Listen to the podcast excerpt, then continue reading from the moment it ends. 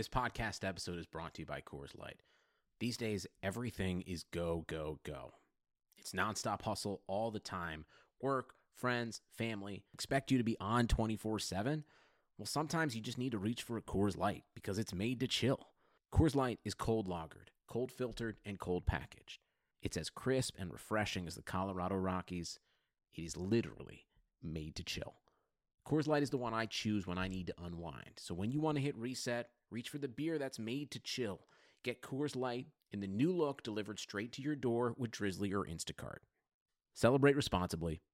Coors Brewing Company, Golden, Colorado. Support for this podcast comes from US Bank. When it's time for a new credit card, the best ones do way more than just buy stuff. And that's why US Bank offers credit cards that make every day more rewarding. Earn cash back, score points when you shop, dine out, travel, or binge watch, or get a low intro APR. US Bank credit cards were designed to fit your lifestyle. So make every day more rewarding and check out usbank.com slash credit card. US Bank credit cards are issued by US Bank National Association ND. Some restrictions may apply. Member FDIC. So, as we figured out yesterday on the uh, aborted pod, some of the events like you and I just cannot really talk about, and it's not really anybody's fault. It's just the mood is such that it's almost like a trap to talk about certain things. It's almost like, have you stopped beating your wife yet? Yeah. What are you going to answer to that? It's just you have to reject the premise of the question. The premise of the question is, what's your opinion on this situation? You have, you must have an opinion. Yeah, yeah. Well said, and yeah, no, it was tough. Uh, it's a tough, obviously sensitive subjects going on, and it's I, I, don't know. I have so million thoughts going through my head, and um, yeah, I, I can't grasp it myself. So let alone you know talking talking it through through stuff with you helps in a way. But yeah, it's I don't know. There's landmines as well. I, I would just say my biggest take on this is trust in yourself and who you are. Like you, you have your beliefs, you have your observations, you have what you think is true at least in my opinion, that's presumptively valid. Like I trust myself. I trust my opinions. I'm not going to co-opt the religion du jour. I'm not going to be pressured into reciting certain things or saying certain things, or I, am always just going to go with what I think is true. At the same time, I, I feel like, you know, I, I'm not going to opine on things that I don't need to opine on. I don't need to have an opinion on every single situation. And I just, I realized that today I was thinking about it. I was like, you can just reject the question. This, other people can debate this particular thing, but but I'm not going to be told what to think, what to believe. I'm going to try to just stick with what is is true for me, and other people have different beliefs than I do, and that's fine. And and I, I think like it's an attitude of tolerance, basically, of differences, and that's that. You know, I I just want to tell people like don't feel that you have to conform. And I was talking about this yesterday. I read this book where this guy was talking about city dwellers, and he was saying because they're around other people all the time, their beliefs all become the same. They're always sort of they need to get along because there's so many awkward exchanges when you're around people all the time. If you and somebody else have totally different belief systems, and that comes out, it makes business dealings and interactions awkward. But if you all have kind of the same belief and you're around each other, you can sort of, so you all kind of, you know, coalesce around a certain belief system, uh, whatever's the safest thing to believe at the time. And, and the guy was arguing, this is a book from like the 70s, quoting a prior book from the 60s, but saying that those people had lacked character because they didn't have their own individual, they hadn't differentiated themselves from the herd, they hadn't formulated their own convictions about life. Um, and it was very fragile. And there was sort of a, a dislike of themselves. There was no satisfaction in that because they knew they were constantly putting their, you know, their idiosyncrasies on hold to fit in. And I think Twitter can do that to people. And I think that, uh, that it's really important to hold your own ground and say, you know, I think what I think. I may be wrong. I may have misunderstandings or flaws as a human being, but I'm not going to just adopt something to get along. Yeah, no, I, I like it, and um, yeah, man, it's just weird times, and, and and yesterday was weird. That one's for the ages in the vault, but um, I love you, Liss, and um, yeah, man, this is just uh, there's a lot of other stuff I want to want to talk about, but uh, how much I stand with for ju- racial, uh, the end of uh, systemic racial injustice. Because I kind of think that's the default among people I know. Nobody's for systemic racial injustice. Nobody seems to be for that that I happen to know. But so everybody stands against that, you know, on Twitter. And okay, great, we stand against systemic racial injustice. Great, okay, you tweeted that. Congratulations. Amazon's tweeting that. We're all tweeting that. If people just said, I'm not spending a dime at Amazon, Apple, Nike, and five other main companies, giant companies, until there's no shootings by police of, of unarmed black people who, you know, not suspected of, you know, not doing a crime or murders where the guy's got his knee on his throat for nine minutes. That shit would end tomorrow. Those companies would make incentive. Sure, you're saying, yeah, right, of course, yeah. of course. Yeah. And and so the question is, you know, I, this is kind of like the whole baseball thing. It's kind of like the players oh, the owners are so mean, you know, it's they don't do a good deal and da da da, and they, they make all this money and they don't care about the players. Or the players could just be like, you know what, screw you, we're going to start our own league. And it's going to probably not do very well at first, but we don't care. We're done. Go get some new players. It's all about leverage. It's not about wokeness, it's about leverage. You can all this stuff. All it does is dissipate the uh, spirit of it because people think they've done something good, and yet you're still buying the stuff from the corporations that make the laws, that hire the harsh enforcement, that direct that enforcement toward poor people, many of whom are minorities and bear the brunt of it. I mean, you, you can't, it's like, what is the cause of the system? What is the system? That's the question. I get what you're saying. It's like, yeah, it's all hypocrisy and it's fake. The message, they don't believe it. You're saying, yeah, I hear you. That is. I, I think people genuinely believe. I think everybody, even the most woke pretender poser guy, genuinely in his heart of hearts is against systemic racial injustice. I think people genuinely even the you know the most nutless monkey dude who's always just trying to seem like the nicest guy, even that guy, except the most sociopathic, which is rare, really doesn't want to see you know innocent black people being killed by police. That is a terrible thing. I think most people just agree about that. That's a horrible thing. This should never happen uh, in any society, especially a civilized society. Should never happen. And I think everyone agrees. I don't think that's controversial. The question is whether uh, being made to say the mantra over and over again, uh, or you know, mouth some platitudes uh, is the answer, or whether figuring out well, what is the system in which this systemic racial injustice exists, and putting pressure at the pressure points that actually hurt. Yeah. Uh, that to me is the question, right? And, and yeah. you know, how about you know buying Bitcoin, opting out of the, the banking system? I mean, this kind of stuff starts to erode. I mean, I mean, who are the police protecting? Who's making yeah, I the saw. I saw a tweet say the looters, you know, what are you doing looting? You should be buying stocks and bonds like the real criminals. Right. That's absolutely because the Fed is basically socializing huge amounts. They're diluting the dollar, which is everybody's dollar. Everybody, poor and rich, we all use the dollar.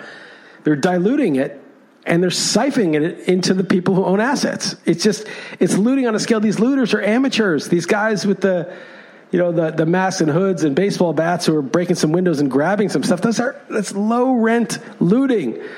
The professionals, Steve Mnuchin and his buddies, and the BlackRock guys who got directed the bailout funds and directed it through their own company to buy their own holdings that's professional looting, dude. They're looting by the billions and trillions. You're looting by the hundreds and thousands, not even thousands usually.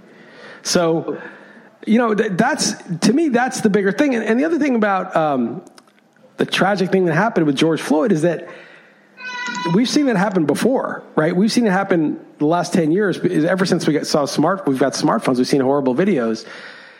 And yet there weren't riots. So the rioting can't just be about that because that's an incident that, as horrible as it was, has happened many times. If a year ago, let's just go back a year in time, 2019, and some dude's like throwing a brick through your window, and you're like, dude, what the hell are you doing? And he's like, racial injustice has just gotten out of hand. I'm throwing this brick. Imagine in June of 2019, someone throws a brick through your store and says racial injustice is out of hand. He wouldn't be wrong. He wouldn't be wrong. There was plenty of. It's not like there's more racial injustice because of this last thing. There was plenty of it before, but we would have been like, dude, you're an insane person. I'm calling the cops. You're an insane person. This is not sane. But somehow, this was the straw that broke the camel's back, and everybody's going in. But I think part of the reason people are so on edge is a they've been cooped up yeah, okay. with this quarantine, and b they've lost their jobs, and the, meanwhile, the rich people are looting the entire system. Well, it's a perfect storm because a we are fed up. We have seen enough videos of those by now that just be horrific, and this one was as bad as it gets. I mean, what is going on with four people watching for so long? I mean, just awful. They, fi- they finally but, charged yeah. those dudes for. I mean, Uh, there's yeah i mean again i don't want to get too much into the details of this particular case. It's like yeah no but, but i just want to say hold on but you're right. The, the, the, the, the not only the, the, the there's a pandemic people have been locked up in their house for three months and those bailout checks didn't hasn't there some people predicting this is what's going to happen the unrest when it, money just ended up going to the top right after that trickle wow. up or whatever the effect was? I mean this is just a perfect storm of, of everything that's happening right? Right? And they, and now the response is a whole nother a whole nother concern. Well, I assumed there would be unrest. I didn't know there'd be a you know, racially this. tinged murder by the police. But I, I assume there's going to be unrest. I mean, I, I, guess something has to trigger it, whether it's that or some other event. But I assume there'd be unrest because of the, the inequality is just so gigantic. And yeah, people are cooped up. And, and, you know, we mentioned this yesterday too that in the Middle East, you know, there's a lot of terrorist recruits, and you're like, who the hell would join ISIS? Like, what? No matter how like poor or desperate you were, like, why the hell would you join ISIS?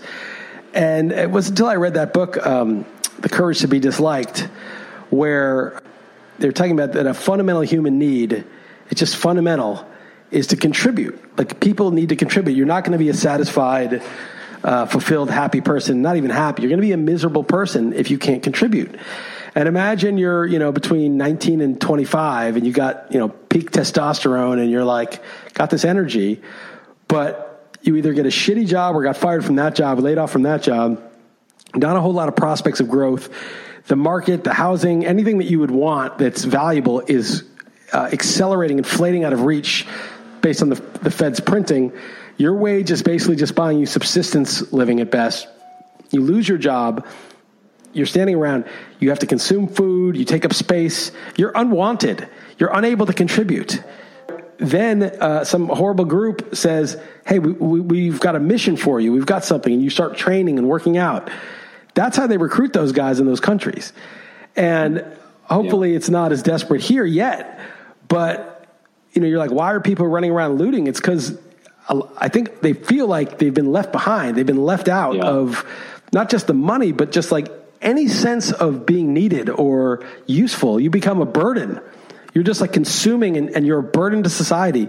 And there's no connection between you and something meaningful. And so then you have this sort of, then you all have all this energy, all the testosterone, and you, there's a bunch of you, and you're like, let's go do this shit.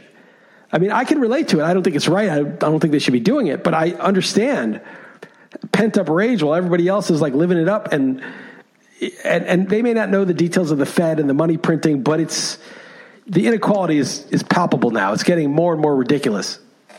Right. I know. I was going to say, yeah, exactly. Yeah, you may not know the the, the, uh, the, details, but it's it's it's clear. And where do we go from here, though, Liss? That's that's really I want to know what your opinion is. What happens next, or I mean, or I guess what you think should happen. Well, I mean, what should happen? Well, I don't know. We're in a huge mess. I mean, we have so much debt and think um, infrastructure, you know, UBI and, and jobs building stuff that's going to be around for the future generations. So even though we're going to debt, we have something to show for it. Uh, I mean, this is what the government should be doing. I mean, it's too late. We, have damaged you know, these developers, these private equity people, destroyed so much. And it's like we need to live in a society where there's green spaces and outdoors and fresh air and and meaningful living. You know, where people can garden if they have nothing else to do. They can grow vegetables. They have a plot that they can use. There's something, you know, where they could have something that's like decent and humane and, and wholesome in their lives. But I, I think we're so far, the ship has sailed so far past that point that I almost don't really think, you know, the policy making I'm going to leave to somebody else and just sort of individuals have to take care of their health. Yeah. I, I would buy Bitcoin personally. You know, who knows, but I'd buy Bitcoin, take care of my health take care of my beliefs. Like, don't get sucked into this drama. Don't get sucked into it, man. You don't have to have an opinion on this stuff. You can just stay out of it and just trust in your own good heartedness. Just say, you know, I trust in my beliefs. I trust in looking at what's true. I'm not going to be told by a religious person, you must believe in Christianity and you must believe in these precepts. I'm not going to let somebody tell me what I need to believe. And I'm not going to let somebody tell me, you need to believe this about white people and black people and brown people and other people. You need to believe these things. No, you're not going to tell me what to believe. I may be wrong. I may be totally off base, but I'm not going to be told and bullied into believing and saying stuff unless I believe it's true. That's it. I'm not going to be able, I'm not going to be reciting some religious stuff because the religious people say, oh, no, no, you're going to go to hell if you don't do that. You're going to be a very bad person if you don't do this communion and do this and that, whatever the Jewish thing is, even though I'm Jewish, I'm not religious in that way, or whatever the Buddhist thing is, whatever the anything thing is. I don't, I reject it. I don't, I'm not going to be told what to think. I'd rather just be wrong. I'd rather just be wrong. I'd rather be mistaken. I'm a flawed human being. I'd rather be mistaken. You're not going to make me believe the religion. That's it. That's it. You can believe it. You can say what you want. That's up to you. I'm not going to tell other people what to believe. They can believe what they want. To me, that's tolerance. You can call it what you want. Well said, Liss. All right, that's well said. And for bigger picture, maybe you, you, you, touched on it, but localizing does seem to be a possible answer. But yeah, man. All right, do you want to move on? to Something else? Want to talk about uh, some emails I sent you about Epstein, or or, or, or what, what, Or are we done, or what? Oh, Epstein's uh, the shape of his anatomy that, that you that you felt it was necessary to send me the uh, interview with him when he walks away angrily during the documentary. Yeah, I watched four hours of documentary, sent you the funniest 90 second clip, and you responded. You were your delicate sensibilities were very uh, nerve. Back in the day, back in the day, we used to you know go to LABR, sit in a hotel room together, and you would just tell awful stories. But apparently, you're domesticated, and now you were very offended. And I apologize. I'll, I'll note it. I, I wasn't. I was not offended. I just you sent me a clip of Epstein being questioned about the shape of his anatomy, and he got he left in a huff. Egg shaped. Egg shaped was the answer to it. And, you okay, so you know, and I said, oh, I, all I said was, oh, so uh, is there some reason you felt this was? And it was there was no context. You were not like, hey, this is the. You just sent me this clip. I'm like, and so I watched the clip, and and then I was like, is there some reason that I needed to see this? That you felt I needed to see this? So funny. Uh, no, I, I, I, appreciate the response, but. Uh, so even yesterday, a Palm Beach judge uh, is poised to dismiss an effort to unseal Epstein documents based on legal technicality. But of course, another legal technicality. Right. I mean, unbelievable. It's unbelievable. I mean, the lies stack up with lies. I mean, how about the fact that if you were going out of your house with COVID during the era of COVID, you were a murderer. You were murdering old people. You were literally a murderer, and there were uh, there were lockdowns, and it was illegal to be in places without a mask. And now suddenly there's like 50,000 people, half of whom have no masks, in close proximity, rioting. And the same people who were so concerned a minute ago, like two weeks ago, about the virus are like, this is important. It's their well, the rights. Government, yeah, the government leaders are actually telling you to go out and do it. Right? Yeah, I mean, crazy. It Literally is just, the opposite of what they were asking. Again, I, I, don't even need to take a position on which one is right or wrong. Maybe they're right to be concerned. Maybe they're right to. People should have their rights, and what I, it's not about that for me. It's about dude, how little credibility must you have if literally this is a life and death problem and now it's not even, you know, it's not even a consideration. It, it just, it's, uh, don't you think the stakes are life and death? They'd be telling you that this still would be a thing. Again, I, I think everybody well, should decide for themselves. So if you want to go protest, protest. If you want to break property, I, I, still think there should be criminal penalties for that. I, I just think it's, you know, somebody's property. I mean, I'm, I'm obviously like less sympathetic to the corporate, the chase branches than I am to small businesses. But even so, like, there's no way for people to have a society if somebody can just destroy what you've built uh, without oh, repercussion. Yeah. I mean, to yeah, me, that's yeah. just a, that's an obvious thing. And people no, encouraging that, that are just they wouldn't be they just don't think it's going to come home to roost for them. Anyone who's encouraging that i hope those people go to your home and, and set it on fire and break windows and see how you feel about it. You know i mean you're not going to like that. Uh, no i'm with you there in the property damage yeah, yeah, yeah no no question. Yeah um, oh, I, side note on the on your COVID thoughts right now. I, have read that ICU beds are picking up. Obviously, we see these mass gatherings. I just watched a three minute clip of Vegas reopening. Right. Oh, I saw that. There are girls dancing on, on the tables wearing uh, face masks. I mean, it is quite a scene, man. What What are your thoughts on what's what that's going to mean for the future? I mean, anything. I mean, maybe, I, I mean, maybe I the government's response suggests that they were were not as concerned as they really were. You know, I don't I don't know really what to take of the message. I think there's a lot of fraud, a lot of politicization of, of, all this stuff. It's just embarrassing. The whole chloroquine thing, where that whole study's a fraud. They, that is it's crazy, just- just- man. I know um, there's other reports have since come out that maybe it doesn't help, but wow, that is the biggest fraud. Just completely made up uh, results. That's unbelievable.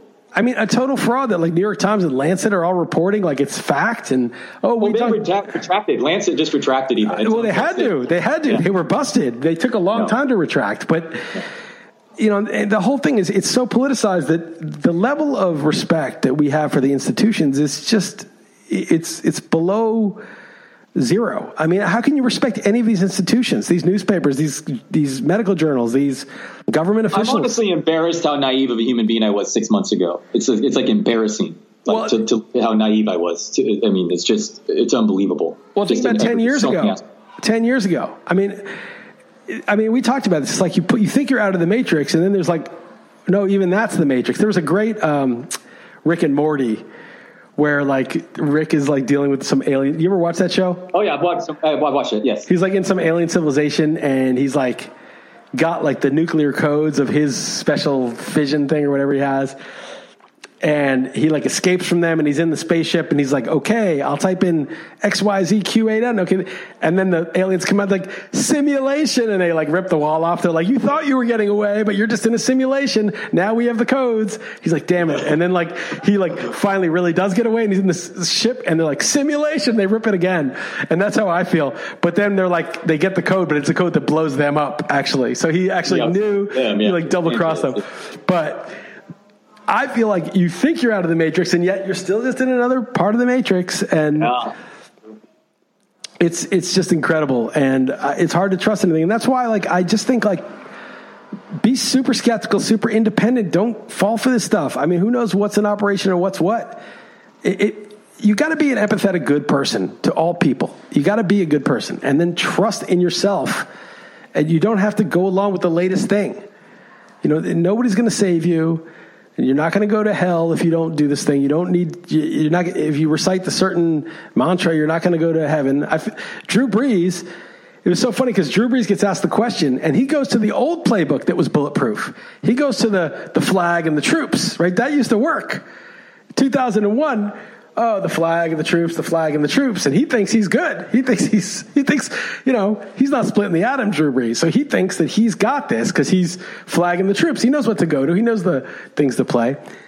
And everyone's like, dude, you are not sensitive at all. You are a monster. Da, da, da. So now he had to retract that. So he, he, he just, he downloaded the wrong one. He downloaded the wrong. Can I uh, still butt in and say though what a monster Kaepernick is for peacefully protesting all this stuff? Oh, Uh, Kaepernick's a monster. How dare he? What's so messed up is everybody who paid, who really even paid any attention to the actual story was like, he's protesting police brutality. And the person who told him to kneel was a military. was a military person, and, and and he's protesting police brutality, and he said it from the beginning, and it was just like a very quiet thing, right? It wasn't like he wasn't making a lot of noise. But then the propagandists got a hold of it, and were like, he's disrespecting the troops and the flag and the anthem, and so many people now that they're being forced by, you know, the mob to recant, they're like, oh. I thought he was against the flag and the troops. I didn't realize he was just pr- protesting uh, protesting police violence.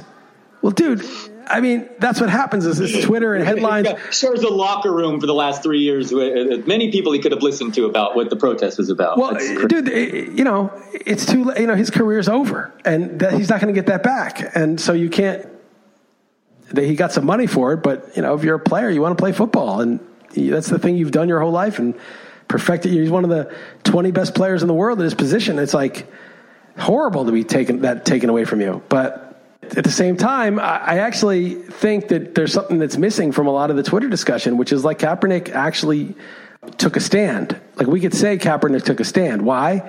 Because it cost him something. It cost him a lot. absolutely. It cost him Yeah. a lot. So he took a stand, right? He did something, he took a stand, and it cost him. And okay, it's sad that it cost him. It's unfair that it cost him, but it cost him. And that's taking a stand. But if you're on Twitter just saying the stuff that you're going to get 100 likes and everybody in your circle and your job is going to approve of it, how can that be considered taking a stand? It doesn't cost you anything. In fact, it helps you. Yeah, no, that, that is true. I know it does help you. That, right. Most of the time, uh, obviously, right. Yeah. They're, they're, I'd like to think they also believe most of these celebrities, but I hear exactly what you're saying. I mean, it's it's it's probably mostly disingenuous. I mean, it, it, they again, I think people genuinely are against systemic racial injustice. I think everybody is pretty much against that unless you're just a total douche. But you're not taking a stand by doing something that costs you nothing. Talk is cheap. It's free. It costs you nothing. It's helping you to say this stuff career wise and the perception of you. Imagine like the abolitionists that smuggled slaves from south to north and the risk they took. Imagine the Germans who hid Jews from the Nazis, from the Nazis. That is taking a stand for something. If you get caught hiding a Jew and, and the Nazis catch you, they're going to kill you. That's taking a major stand to do the right thing. So, you know, I, you know, Kaepernick wasn't that level, but it was still a pretty high level. He lost his whole career to take that stand. And you can say what you want about Kaepernick or what you think his motives are, and a lot of people have theories about it. But I don't know. To me, that seems like a legit stand. You, you took a big stand. It cost you a lot, and I just can't you know, and now there's there are literal riots over the same very thing in which he was trying to bring light of years ago. Right. I mean, that's I mean, what I am think, trying to even say too. I mean, it's even crazier that and that in hindsight. And the NFL is like getting on the bandwagon now, like trying to say the woke shit, but like. Oh yeah, you can bet people are going to be kneeling in the NBA restarts, man. I mean, this is going to be a, a normal thing. But I, I, I will say that I again, like, I think this is the straw that broke the camel's back and, and, there's also some like instigators too. Like there's bricks being left at sites. Like yeah, what is going on with that? I see okay. people with earpieces on too. Supposedly, like you know, and then one guy supposedly was a, a cop or something who was was caught starting it. And yeah, the bricks and the can- canisters of gasoline is that real?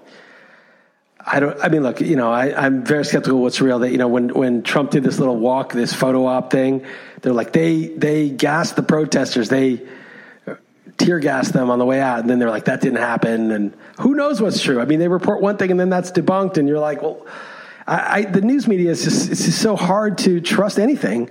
So I don't know, you know. But from what it seems like is there's legitimate protesters. It seems like there's three groups. There's legitimate protesters who are like, I'm showing my support for this.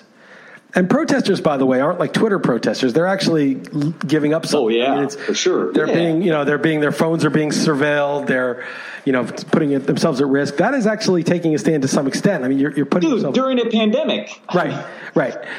so that to me is is actually something. Whether you agree with it or not, it's t- it, you can say that is taking a stand. So there's protesters who are like, I want to have, I want to show my face and occupy a, a place to, you know, protest this. And then there's like the rioters who are like, woohoo, like let's get this, let's break everything, let's bur- let it burn. You know, this is a bullshit society, and this is another instance. Let it burn. But then there seems to be opportunists who are like orchestrating more violence and stuff, right? And then on the other side, there seems to be police who are trying to do their jobs, calm it down, make sure stuff's not destroyed. And then there seems to be police who are even when it's peaceful, instigating the violence. A little aggressive, right? right. Yeah. So yeah. there's like five groups, right? And two of them, protesters and police doing their job, you know, protesters just protesting and police doing their jobs are, are fine. That's part of, you know, society. And the other three are problematic, especially the violent police and the, and the operatives, the, um, the people who are opportunists trying. And, and by the way, you're going to see more of the uh, the media is going to show more of the bad stuff than the cops kneeling as well. I mean, I love those right. stories too. But you know, I mean, I I got to admit, you go you find the right Twitter feed, you can watch just the craziest video after crazy video the last week. I mean, it's just insane. You know. I, I mean, I you can watch video after video of bricks being put in places, opportunity like, oh wow, there's a brick right here by this window. How how lucky! There must be a construction site right there. Those guys you can watch videos of cops instigating horrible violence. You can watch uh, videos of looters punching, beating up innocent people, like, you know, really harming people, shooting them or smashing their heads to the concrete, you know, horrible stuff.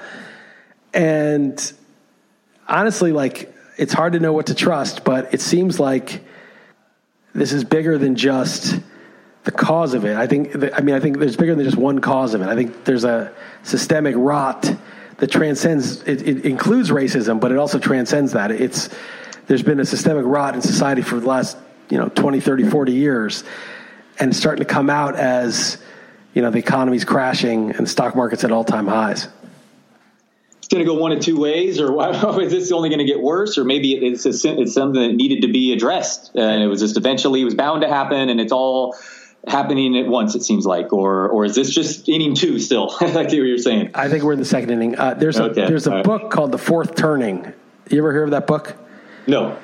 Anyway, it's the fourth turning, and basically says there's like 20 year periods in history, and the first 20 years is kind of like after the crisis, where it's like you know after World War II, from like 46 to 63 when Kennedy was assassinated. It was like there was like it was pretty peaceful. It was conformist. A lot of you know the highways got built. A lot of it, it was a very conformist time, but it was a you know there wasn't a lot of tumult. And then Kennedy gets assassinated. We're in the next phase, which is the awakening, according to this book.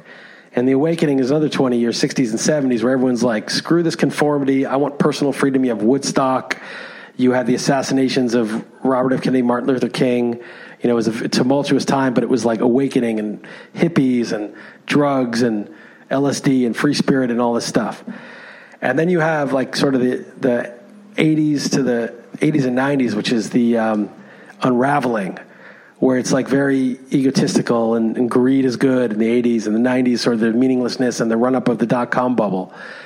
And then the, the, guy says it goes to about 2008, or some people think it ended 9 11, but you know, around the 2008 crisis, you have the crisis and uh, the fourth turning, the, the fourth set of the 20 year periods. And this is when, you know, this would be the Depression of World War II, you know, it would be the last one in American history. And now we have COVID 19, the initial crash in 2008, and the subsequent whatever's happening now, these riots, and it transforms the whole world. I mean, it's, it's, it's going to be very tumultuous, and I think we're just getting started. There's going to be a different reality on the other side of it.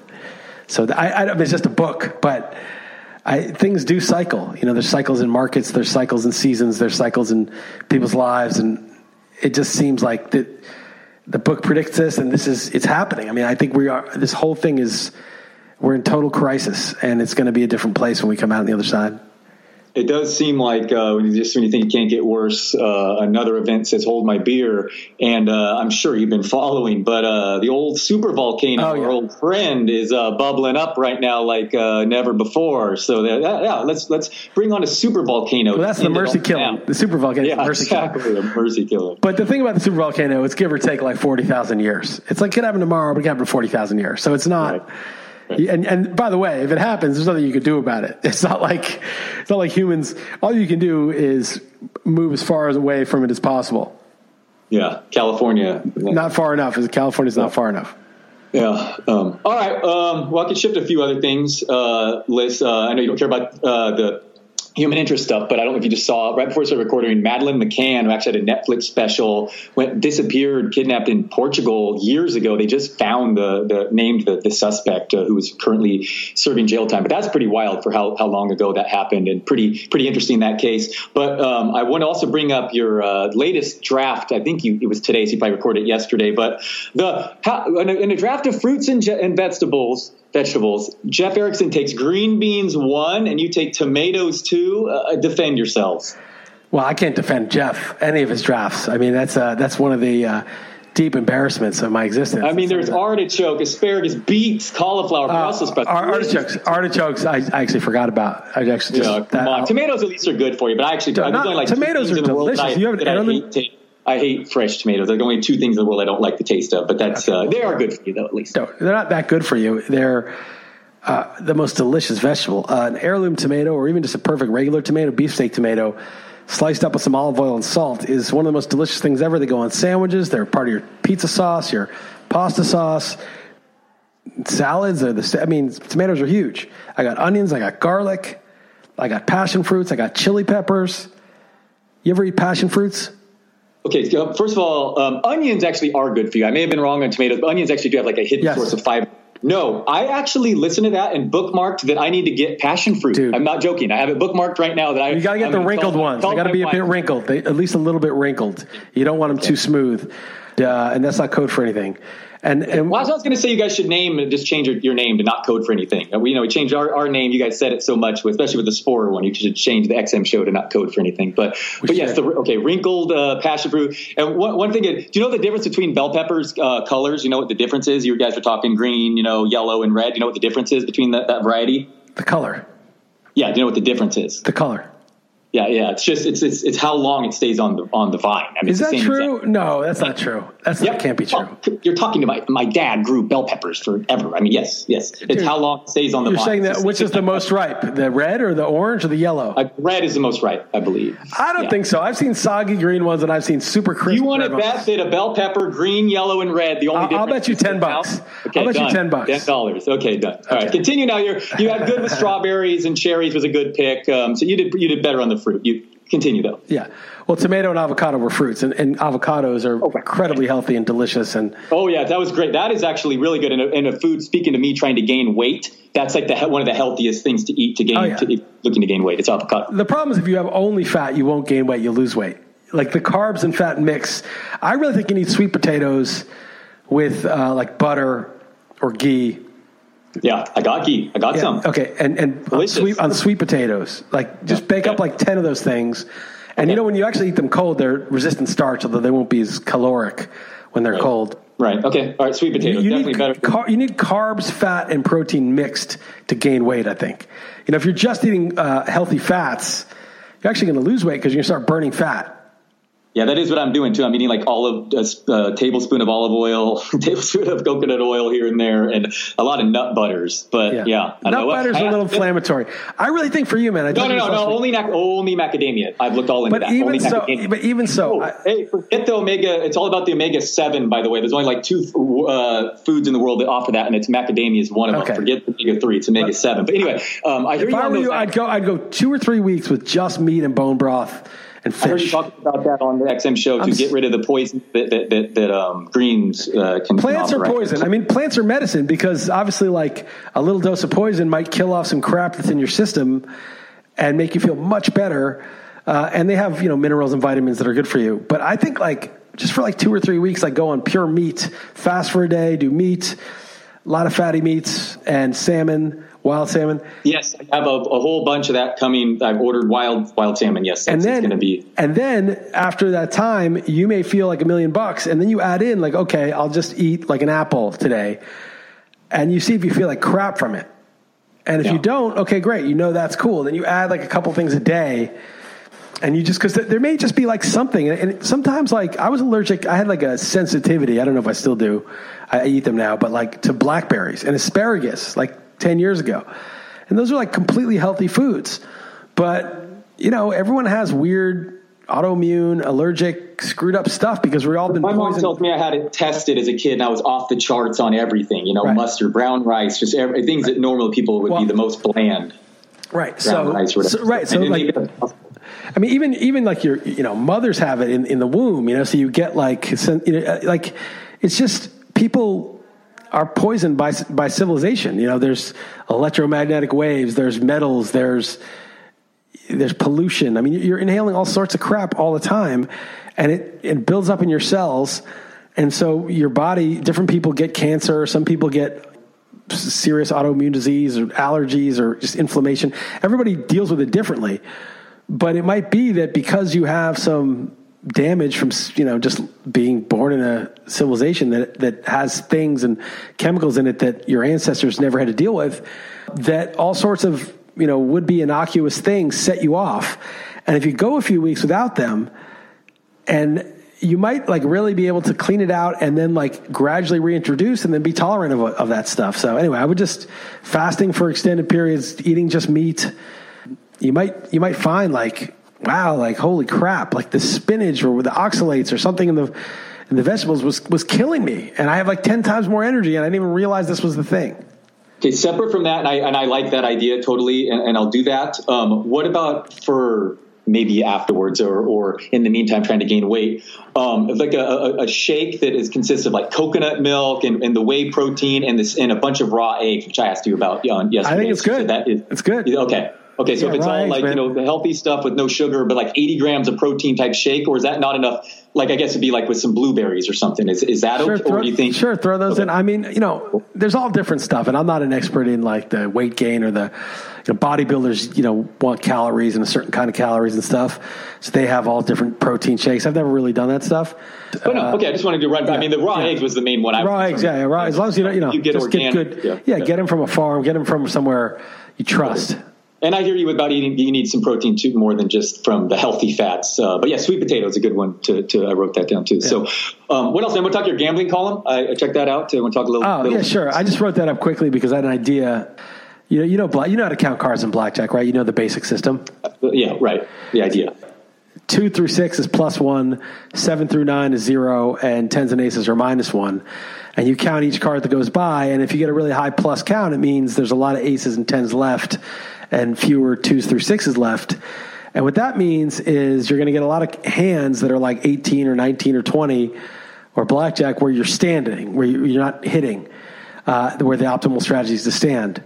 And when that's the case, you actually have a big edge over the dealer because in blackjack, you, you get paid three to two for a blackjack. You can double down on 11 or 10 or nine against a six or whatever. And you can split, you can do all sorts of things. You can vary your bets. And the dealer is just a robot, has to hit on 16, has to stick on 17.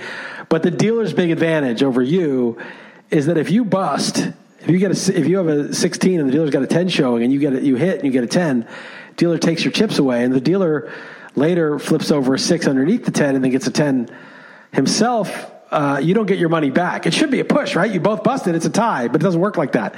If you both bust, the dealer wins. That's the dealer's edge, and that's a pretty big edge because you know you bust a decent amount of time, and he always wins no matter if he busts. Well, it's all margins, right? All edges are just absolute margins, right? Yeah, it's small, but it, but it adds up because you know busting. Oh, sure. is, so basically, the whole point of the card card the card counting is that the dealer only has an edge if you bust in a hand that you have to risk busting. So if the cards that remain, they're better for the dealer too. It's not just better for you, but if they merit sticking, then suddenly the dealer has no edge. You actually have the edge because again, you get paid three to two. You can split, double down. You can do different things. So the, the whole way to beat blackjack is to find where the dealer's edge is. When you both bust, you lose. Volatile cards favor the dealer, stable cards favor you. Figure out the count that gets more stable cards, get your bet bigger, that's your edge. So, how do you apply that to sports betting? That was my question. And this guy, Mitchell Lichtman, who's like the guy who wrote the book, he's a sabermetrician for baseball. MGL, super smart guy. Yeah, very smart guy, and he wrote this thread that was basically was more in depth than what I'm saying here in my article, but I linked to it. But basically, that the book is the you know it's the full market of millions of bettors making these lines, and it's it's very tough to beat. And also, you have to beat the rake eleven to ten, you, you know, 110 to win 100. But your advantage is if you have any system where you can find a discrepancy, something that's not priced into the market. So there's a game that the line's seven and you have it at 10 because it's overvaluing the wins of that favorite because of turnovers or something that are lucky. You have some system that just has any sort of signal to it that differs. Uh, you get to, even if you're just a little bit better, you get to bet your line. You get to bet the, I mean, the market's line and get your edge. So you think it's 10, the market thinks it's seven, and you can get it at seven. And so you're getting this three point edge according to your system, which is probably less than that actually. But if it were the other way around and the book could bet into you and get your, you'd be like, okay, I'll take it at 10, bet your line, it would kill you because you would have to do it at your line. Not, you know, it, it's sort of like when you and I differ on players and you're like, I don't know, I'll say, I think Odo Beckham will have 10 touchdowns. You'd be like, all right, over under 10. I'm like, no way I'm going to do that. The market's probably like seven and a half. Why would I have to bet my line? But if you could just bet into my line, you, you're going to crush me. It's way better to pick your spots with the market. Your advantage over the over the book is that you can choose. That's your advantage. You can choose how much to bet and whether to bet and which games to bet on. And the book's advantage is the rake, 11 to 10. If we're the other way around and the book could just have you make lines and bet into you, it would destroy you. And so, No, it's so true. It sounds obvious, but it's not really noted enough. And it's so, I mean, it, yeah, we're forced to pick every game, uh, you know, RotoWire, but, but let's, hey, we also forced to pick five picks every game, Super Contest. That's the problem, huh? yeah, but think about it this way. Imagine if we made our own lines and the book got to choose the side of our lines. So it's not even like even though we have to pick all the games, which is tough. You should never pick all the games. Like you, that's you're squandering one edge, right? Like we, I don't want to. Or even the super contests, you said five is too much. We don't always feel strongly about five. We're squandering another edge there. But imagine how much worse it would be if the book could pick way worse. Yeah. pick our line. So let's say you know the book has it at seven, I have it at ten. They're going to get ten instead of seven. Yeah, they, you, you would you would go like you'd have like a forty percent winning percentage against the spread. You'd get killed. So well, yeah, because the market makes sure their lines are always tight enough, you know, I mean, always close. And if it's off, it'll be corrected immediately. Whereas who knows us guessing lines, we might be way off the market, even if we're, gosh, what if you were great at it though? What if you were great at setting your own lines? There's just no way. No, no one is better than the market. Than the market. Well, even Rufus Peabody, who has this you know complex system that he bets tens of thousands right. of dollars he on, still, he still regresses to the market. More now. to the market than his, more than half, fifty five percent. So, you know, maybe you're better than Rufus. Maybe you have a better system than him. I mean, it's possible, but it's hard. And the thing is, imagine if the market could cherry pick though. It, right. it only picked like it didn't just pick the ones you like that differed. It was like, no, I like this one, and I'm going to get extra points on this because we're using your lines. Right. So it's it's yeah, that's that's what that's about, and it makes nice. you just realize like if you really want to make money in sports betting, you got to pick your spots. You can't be just you know action betting. Yeah, Mitchell Lichtman, co-author of the book called "The Book," which is like the Bible for sabermetricians in uh, baseball. Do you have any other thoughts with with uh, with sports? I mean, can can MLB get their shit together? Um, I love speaking of Paul Sporer. He brought up that the Nats were 19 and 31 uh, over through 50 games last year. That was pretty cool to think about. If they make a season that short. Um, what do you think is going to happen? NBA, it looks like it's a go this morning officially. Um, that's going to be pretty damn fun as long as everyone stays healthy and it works. I mean, it could actually be uh, a quietly like crazy exciting sports time coming up. Yeah, it could be a lot of sports going on. I mean, I was dubious. I thought the owners were like, screw it. it it's kind of a crap season, right? It's like a short season without fans. Yeah, you're going to do a main event. Oh, yeah. You, okay. Would you put any of your own money up uh, if a season's 80 games? I would probably. Maybe I don't know. I'm not sure. I'm not sure if I would. I, I'd want just support, lost ten dollars a couple minutes ago. So well, I'm gonna look that up. I'll look that up. I'll well. send it if I'm wrong. Heather owes me ten dollars because she bet me that it was uh, before five o'clock and it was five fifteen, and so she owed me money. Oh, you're like Jerry Seinfeld or even Steven. Yeah, right. Except like Heather. Well, Heather. So I pay for a lot of stuff, but now Heather's been making money and she's been sending me these very large PayPal's. I mean, doing these wine write ups, and she's actually getting a lot of work.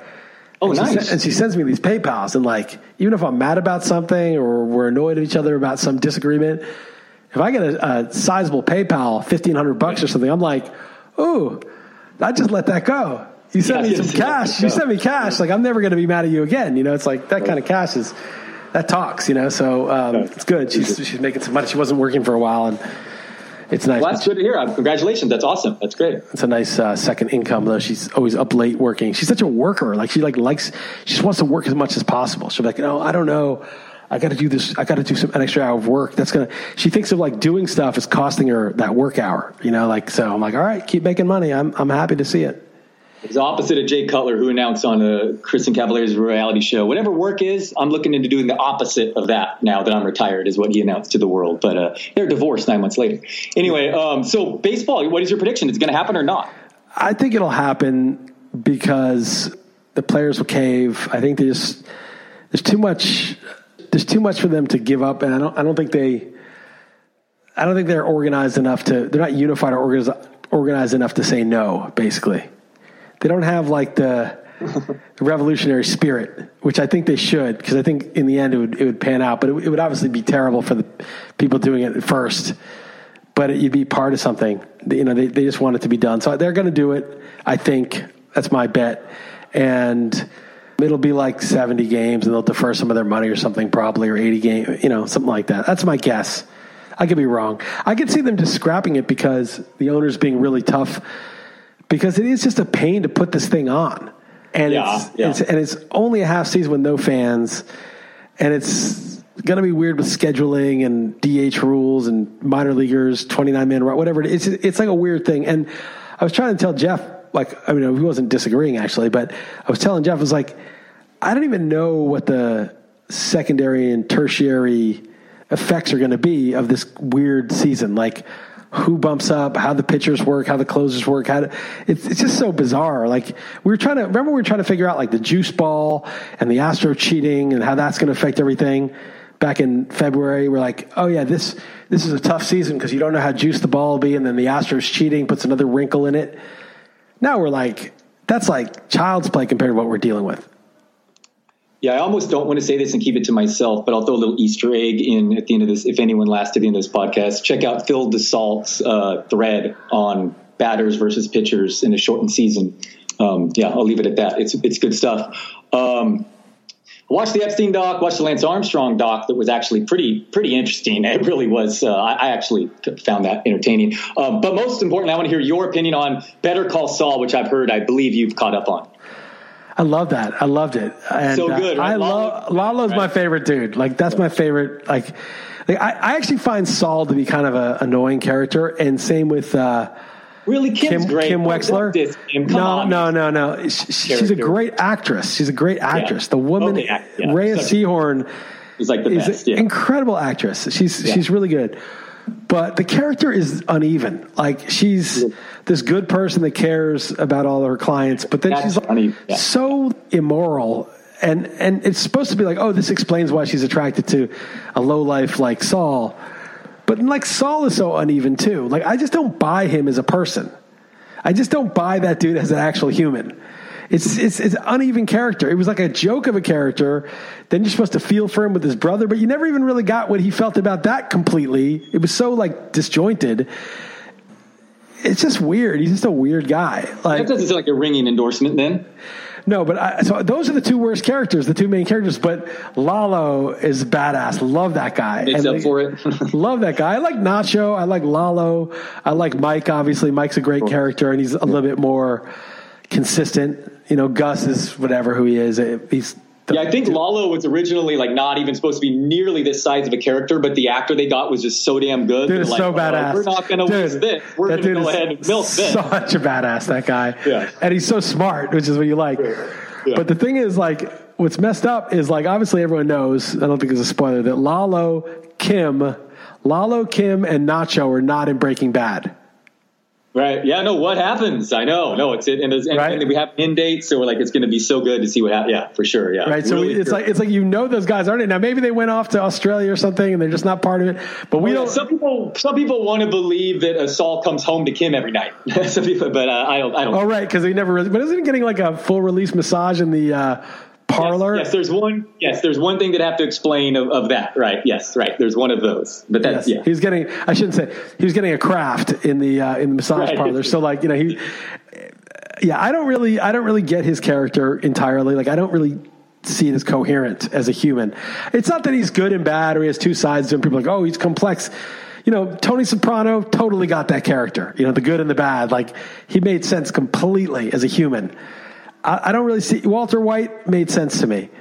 Saul, I don't yeah, quite I, doesn't add defense, up. In their defense, I mean, they tried to backtrack and they made a prequel here, which is degree degree of difficulty is extremely high, and now their argument saying Better Call Saul is better than Breaking Bad. So it's really good. even characters, what I'm saying, when they suddenly had to start from an origin that they had never planned before after writing, you know, eight seasons of him afterward, you know. No, I, I, get it. I get it. But they chose to use him. You know, that was the right. that was the lens no, through which they wanted to arguments. It. I get what you're saying. I, again, I think it's a great show. So I, am not. You know, I think it's totally worth watching. But the, the, and even when these makers aren't don't have as much story, which I don't feel like they do, they've just gotten so good at making television. It's just like they're just kind of showing off now. I don't know. Even the scenes that are that just the, the gratuitous with the music background, I just love. I just love that show. No, it's great. It's I, and I love being in that world. Even that the Jesse Pinkman movie was decent. Oh, know, definitely. Yeah. You know, it wasn't like amazing, but it was decent. It was like you're back in the world, right. and and I and yeah, it's it's great. It's just that again, like the least interesting part is like the Kim and Jimmy interactions. It's like the least interesting part of it for me. I it. I, do like Jimmy getting uh, what do you call it? Uh, harassing that other guy who offered him the job. I watched it longer ago than you. I forgot. What's yeah. the, the, other guy? You know, uh, threw a bowling ball in his car. Yeah, yeah, yeah, yeah. Harry Hamlin or whatever. What's his name? Hamlin pretty funny. Yeah, that sounds right. Yeah. Anyway, glad no, no, it's not, it's not, what's his name? I don't, that's not his name. But anyway, he's uh, that dude is funny. They just they mercilessly destroy that dude. Yeah, I know. I'm trying to fastly look it up here, but it's too slow. Yeah. Anyway, let's good good times talking to you, man, and uh, hopefully we. Uh, okay, yeah, Howard Hamlin. Howard Hamlin. Howard Hamlin. That's Howard. what it is. Yeah, yeah, that guy, Howard. It's funny. Yeah. All right, man. Yeah, good talking, and uh, we'll uh, reconvene next week. Hopefully, uh, another domino hasn't dropped by then. Yeah, seriously. All right, man. Later, Liss. Take it easy, man.